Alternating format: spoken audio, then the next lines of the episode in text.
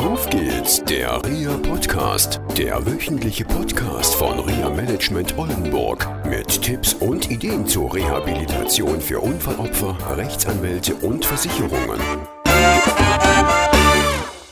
Hallo und herzlich willkommen zu einer neuen Sendung mit Katrin Billow. Katrin Billow will heute eine Sendung gestalten. Meine Damen und Herren, Katrin Billow spricht heute zu Grundsätzen des Personenschadensmanagement. Frau Billow, ich übergebe, fangen Sie an. Das Ganze heißt Code of Conduct. Das ist unser Thema. Sie haben eine Viertelstunde Zeit. Bitteschön. Wunderbar. Vielen Dank, Herr Dommershausen. Es ist sehr nett, dass Sie mir das Wort erteilen. Dann würde ich jetzt gerne mit Ihnen über das Thema Code of Conduct sprechen. So, liebe Zuhörer, ich habe heute den Part des Fragenstellens Fangen. und der Herr Dommershausen darf erzählen. Auch hoffentlich kann ich jede Frage Ja, beantworten. da bin ich mal gespannt. Ja, Wieso denn so ein komischer Name für so eine Sache? Was heißt denn bitte Code of Conduct? Ja, es hat mit dem Code nichts zu tun, den du jetzt wieder meinst. Den meine ich gar nicht. was deine Katze macht oder so. Code ist ähm, ja wie Codeknacker. Also hm. Code of Conduct ist eine Neutralitätsverpflichtung. Ist letztendlich. Was heißt denn Neutralitätsverpflichtung? Ah, Was ja, für ein ja, langes wir- Wort. Ey, hatten wir letztes Jahr schon gehabt. Oh ja, ist ja schon lang, ist ja schon Ist schon verjährt. lange her. Also gut, mal eine kleine Wiederholung. Gut. Warum sprechen wir darüber? Aktuelle Fälle nötigen uns dazu, wieder was dazu zu sagen. Ja. Nein, das sind Fragen, die haben wir immer wieder. Welche Fragen hast du? Wir hatten in der letzten Sendung die Frage, welche Fragen hast du? F- Fragen verbessern das Leben. Okay. Gut. Bitteschön. Also, Also- taste and delicious. Ja, wunderbar. Heute machen wir ein schönes Potpourri. Also, wir wissen, okay, Code of Conduct ist eine Neutralitätsverpflichtung. Das heißt, glaube ich, soweit, dass ich und unsere Zuhörer verstanden haben, dass ein Reha-Dienstleister ja, neutral bleiben muss. Das heißt, gegenüber allen Parteien, die er vertritt. Ja, also es ist so, dass im Verkehrsgerichtstag in Goslar 2001 und 2008 war das Thema dort gewesen. Das war die Zeit, als so die ersten Reha-Dienstleister auf den Markt kamen und Rückversicherer damals angefangen haben, sich ihre Kosten anzuschauen und auch Versicherungen haben sich ihre Kosten angeschaut, was Eingliederung im Personenschadensmanagement, also ich finde das Wort so schlimm, also auf Deutsch gesagt, ein Unfallopfer hat Ansprüche auf Sachleistungen, Geldleistungen, wie auch immer. Und diese Kosten haben sich die Versicherungen angeguckt. Und die haben festgestellt, wow, das ist ja richtig teuer, weil letztendlich so das Sozialversicherungssystem funktioniert nicht so, wie wir das gebrauchen könnten. Die Ergebnisse der Eingliederung sind nicht so positiv. Das heißt, höhere Leistungen. Frag mich nicht, welche Leistung genau. Das ist eine Frage, die können Anwälte viel besser beantworten. Und es ist so gewesen, dass man dann halt ja Reha-Dienstleister gegründet hat von den Rückversicherern aus. Ich habe für einen mal gearbeitet. Und da ist dann natürlich auch rausgekommen, dass es problematische Fälle gab. Also, da haben zum Beispiel Haftpflichtversicherer den Reha-Dienst eingesetzt, um Informationen von dem Unfallopfer zu bekommen, Informationen zu bekommen, die auch nachteilig sich auswirken können in den verschiedenen Bereichen. So. Und da hat man sich dann hingesetzt und gesagt, okay, das kann so nicht sein. Ja? Und in Goslar hat man dann so Grundsätze festgelegt, es ist unheimlich viel und sehr kompliziert im Prinzip, man kann sich Folgendes vorstellen. Ein Reha-Dienstleister arbeitet nur nach dem Rehabilitationsziel. Das heißt, nach dem Code of Conduct formulieren der Anwalt und der Haftpflichtversicherer das Rehabilitationsziel. Da es allerdings so ist, dass weder der Anwalt noch die Haftpflichtversicherer das Know-how haben, ein Reha-Ziel tatsächlich festzusetzen. Sie haben teilweise auch keine Information, also auch nicht medizinische Information, um eine sachgerechte Zielvorgabe zu gestalten. Ist es Aufgabe bei uns bei Reha Management Oldenburg, klare Ziele zu formulieren anhand von medizinischen Fakten, die teilweise erhoben werden müssen und anhand dieser Fakten auch Reha-Ziele so zu formulieren, dass sie auch erreichbar sind. So, Jetzt darf ich mal zwischenfragen. gerne. Jetzt könnte ich hier als Unfallopfer sagen, wieso formulieren denn andere Leute für mich ein Ziel? Das mag sein, dass das andere Dienstleister machen, das weiß ich nicht. Wir bei Reha Management Oldenburg erarbeiten das mit den Unfallopfern, mit den Angehörigen und zum Beispiel im Ärzteteam oder Jesko Klefmann war zum Beispiel in der Sendung gewesen. Da ging es ja auch um die Frage der arbeitsplatzbezogenen Rehabilitation mit Fachleuten aus unserem Netzwerk wird gemeinsam geguckt, okay, wo kann die Reise hingehen? Was mhm. ist denn realistisch? Ja. Was kann man denn ganz spezifisch sagen? Was ist das, was erreicht werden soll? Wo sind die messbaren Ergebnisse? Wie attraktiv ist es für jemanden? Also attraktiv heißt auch, ja, will da jemand überhaupt mitmachen, weil er da auch wirklich für sich selber persönlich, jetzt sprechen wir mal nicht vom Geld, auch einen Profit sieht. Beispiel, wenn jemand die Empfehlung bekommt, Bürokaufmann oder Bürokauffrau zu werden, aber er hat keine Lust ins Büro zu gehen. Ja, das macht doch keinen Sinn. Das ist kein attraktives Ziel. Und das muss natürlich auch realistisch sein. Und realistisch ist es dann zum Beispiel nicht, wenn Prüfungsergebnisse, also man macht zum Beispiel psychologische Testungen und diese Prüfungsergebnisse ergeben zum Beispiel, dass es alleine schon von der Lernstruktur, von der Struktur Mathematik, Deutsch zu verarbeiten oder auch, sag ich mal, einzusetzen, wenn es da nicht lang zum, zur Bürokauffrau oder zum Bürokaufmann, ja, dann lässt man die Finger davon. Dann sucht man noch neue Alternativen und man muss das Ganze auch noch terminieren. Das heißt, man muss auch ein zeitliches Ziel setzen, weil die Unfallopfer, das sind ja unsere Klienten, die Unfallopfer, die wollen ja auch irgendwann mal wissen, wann ist mal gut, wann ist Schluss. Natürlich ist es so, wir, das erleben wir ja immer in einer täglichen Praxis, du kennst das aus deinen Ferien, die du für uns machst. Da ist es doch immer so, ja, wir planen das und dann kommen auf einmal Querschläger. Ja, und da ist es natürlich auch die Aufgabe eines Rehabilitationsdienstes im Rahmen dieser Grundsätze des Code of Conduct auch zu vermitteln, okay, es gibt Rehabilitationshemmnisse und diese Faktoren sind da und die müssen auch ernst genommen werden. Und rehabilitationshemmende Faktoren müssen nicht was mit dem Unfall zu tun haben, sondern sie können zum Beispiel daran liegen, dass die Familie nicht mitmacht. Und sowas zum Beispiel darf ein Reha-Dienstleister nicht zwingend mitteilen. Ja, es sei denn, das Unfallopfer stimmt dem zu und der Anwalt. Es gibt immer wieder Informationen, auch das ging mir schon mal so. Ich war in einem Gespräch und da kam auf einmal raus, dass der Betroffene nebenbei ein Verdienst hat. Und das war eine Mitteilung, die durfte ich nicht verarbeiten, nicht weitertragen. Und das ist halt dieser Code of Conduct, dieses Neutralitätsgesetz.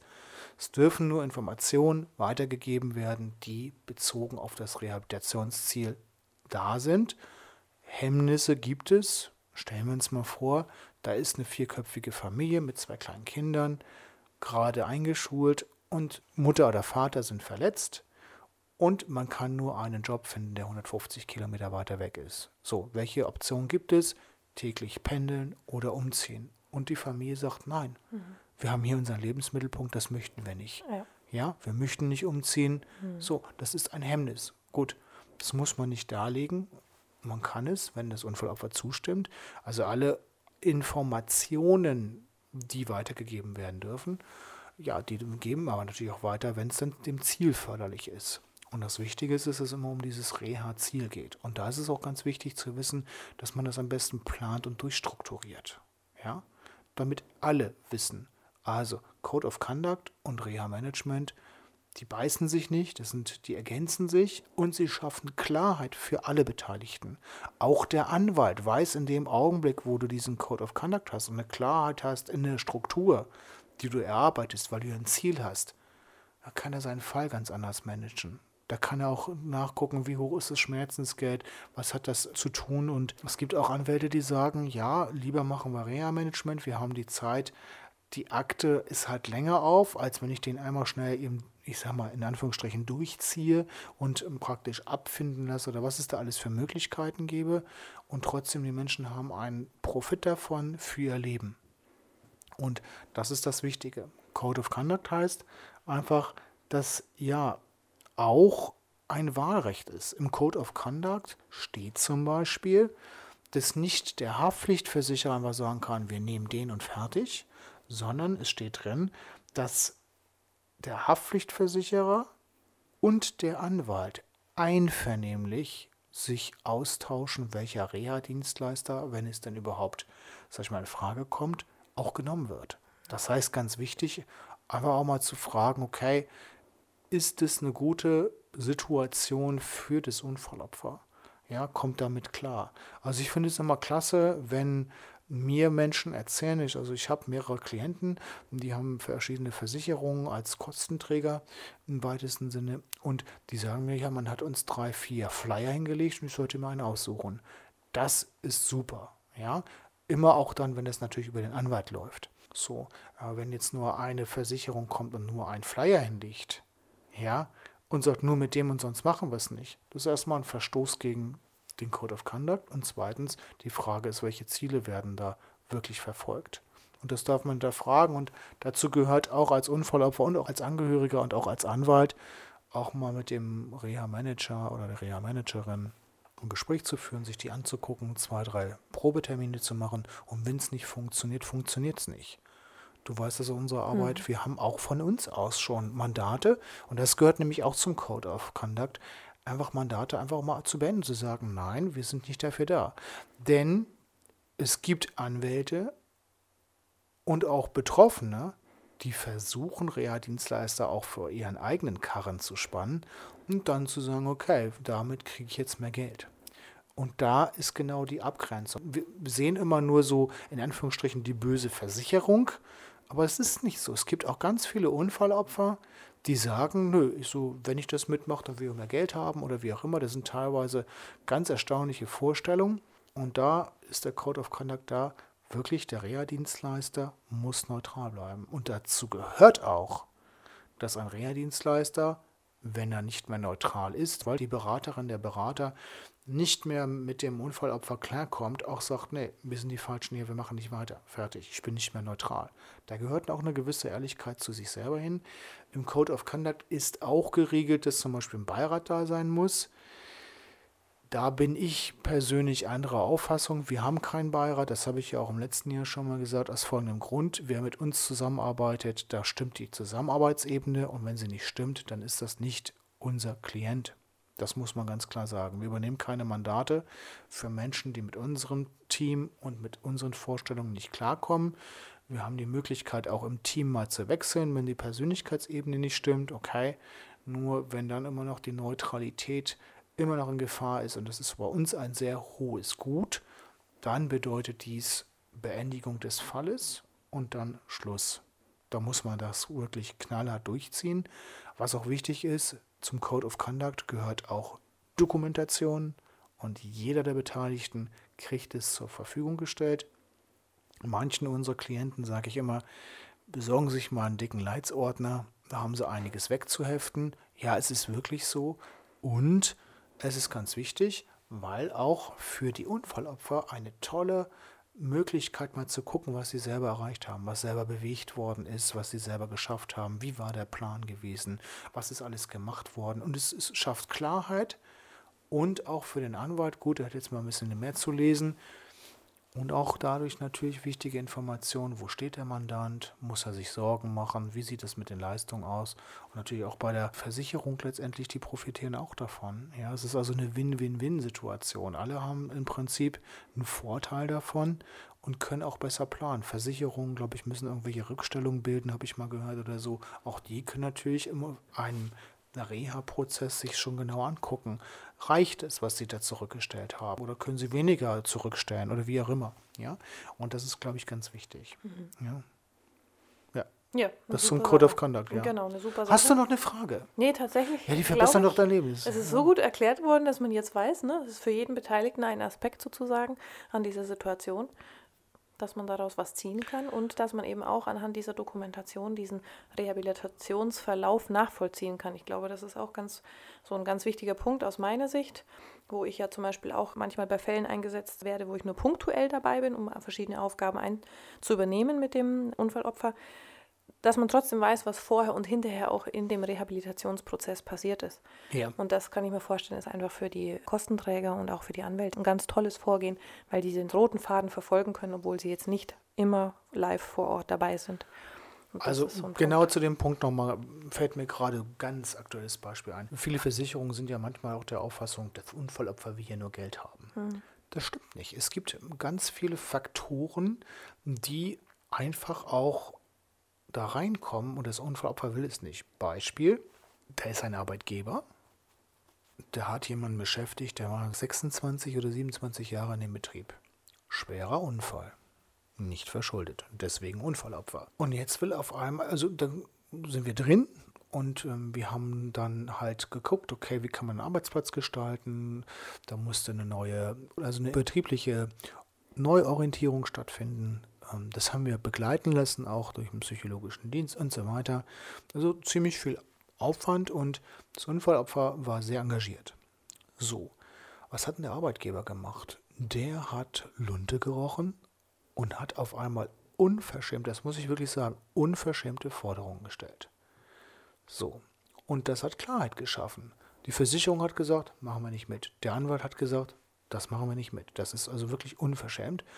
Und das Unfallopfer konnte guten Gewissens sagen, ich habe wirklich auch alles sehr, also es war wirklich auch für das Unfallopfer eine Entlastung, sagen zu können, ich bin daran nicht schuld. Also dieser Unfall ist es nicht gewesen, sondern mein ehemaliger Arbeitgeber. Und das muss man sich vorstellen.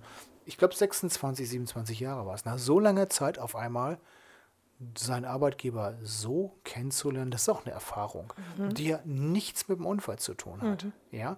Und das sind auch Dinge, die dann klar werden, mhm. auch für die Versicherung, die dann sagen kann, okay, das Unfallopfer ist nicht, sag ich mal, die Person, die nur die Hand aufhält, sondern wirklich bemüht ist, mit allen möglichen Mitteln auch den Schaden zu mindern. Das ist ja auch eine Aufgabe von Verkehrsunfallopfern, auch da mitzuhelfen. Viele, die mit uns zusammenarbeiten, haben auch ein super Interesse daran, einfach auch wieder Lebensqualität zu bekommen. Und letztendlich, wenn sie dann merken, wir waren's, ich war es nicht gewesen, ist auch diese Eigenschuld, die teilweise empfunden wird, überhaupt nicht da. Ja, sie ist dann weg, so nach dem Motto, ja, ich kann ja eh nichts dran ändern, weil mein Arbeitgeber hat ja gemacht, ja. Und die Motivation für Neues ist dann unheimlich groß auch, ja. Und da gibt es immer wieder Querschüsse, Sozialversicherung, habe einen Fall gerade, die ist bei einer Berufsgenossenschaft versichert, da kann man einfach nur mit dem Kopf schütteln, ja. Da wird das Gutachterwahlrecht nicht richtig ausgeübt, da wird einfach versucht, meiner Mandantin was überzubügeln und das macht in dem sage ich mal, ganzen Reha, da wird kein Reha-Plan, also mit Schädelhirntrauma und so weiter, also aus Friesland ist das ein Fall, da wird im ganzen Reha-Verfahren kein Reha-Plan gemacht von einer BG, von der man es ja eigentlich mal so voraussetzen dürfte, die haben ja so ein Reha-Management. Nein, da wird gar nichts gemacht, da wird nur rübergebügelt und da werden Rechtsvorschriften nicht beachtet. Die Betroffene selber wird immer wieder mit jedem Schreiben wird sie runtergezogen. Meine Aufgabe ist, sie dann wieder aufzubauen und den Gas zu geben. Wir machen dann auch natürlich diese Schreiben fertig und sagen, okay, so ist es einfach und weisen dann so eine BG auch mal darauf hin und zu sagen, ihr haltet euch nicht an die Vorschriften. Es ist leider kein Einzelfall, das muss man auch sagen. Gut, viele, viele Fälle bei den Berufsgenossenschaften laufen durch und einige probieren es auch. Und das ist das auch, was Versicherer mitbekommen im Rahmen dieses Code of Conduct. Also ich würde mal sagen, es ist so ein Klarheitsgrundsatz kann man auch sagen, die dann merken, okay, dieses Verfahren läuft nicht ordentlich. Die kriegen das ja auch alle, also Anwalt kriegt es und so weiter, ja.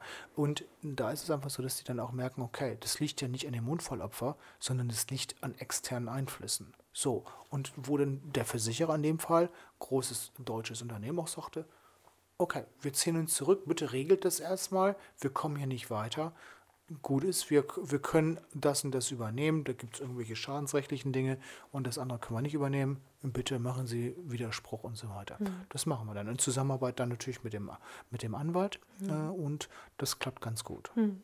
Ja, also ich denke, es ist ein ganz schöner Rahmen, dieser Code of Conduct, in dem halt dann alle Beteiligten sich ganz gut bewegen können und jeder weiß, woran er ist. Ja. ja.